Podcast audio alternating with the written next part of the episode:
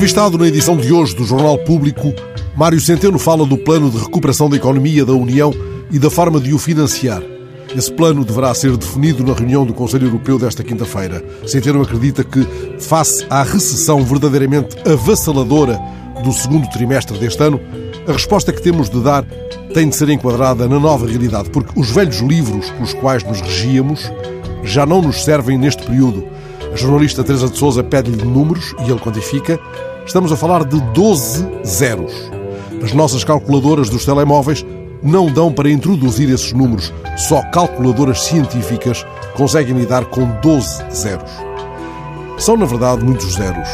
Assim, enfileirados, ao ponto de não caberem na calculadora dos telemóveis, não devemos contá-los 0 a 0. Ficaríamos empatados.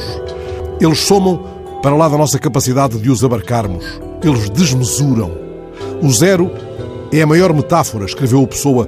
Pudéssemos pôr tudo a zeros, recomeçar da estaca zero, mudar de vida, declarando tolerância zero a tudo o que promova a desigualdade, a injusta repartição, a chantagem dos salários de miséria, a soberba dos medíocres na sua concha de poder.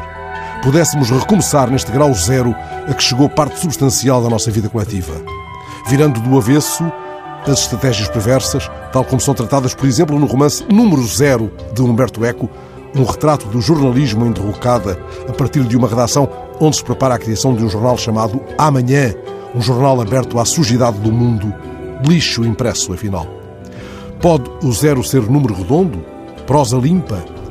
Poder pode, mas como avisou Manuel António Pina no pequeno livro de Desmatemática, é muitas vezes triste a história do zero poeta. Numa certa conta havia um zero dado à poesia que tinha um sonho secreto: fugir para o alfabeto. Sonhava tornar-se um O, nem que fosse um dia só, ou ainda menos.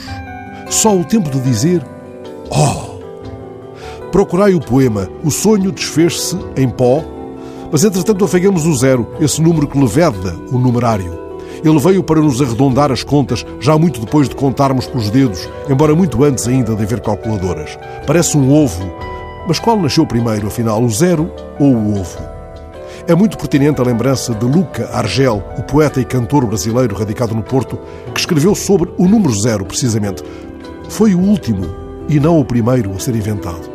Homero, por exemplo, escreveu tudo o que escreveu, sem tê-lo jamais conhecido, e você aí reclamando do barulho do ar-condicionado.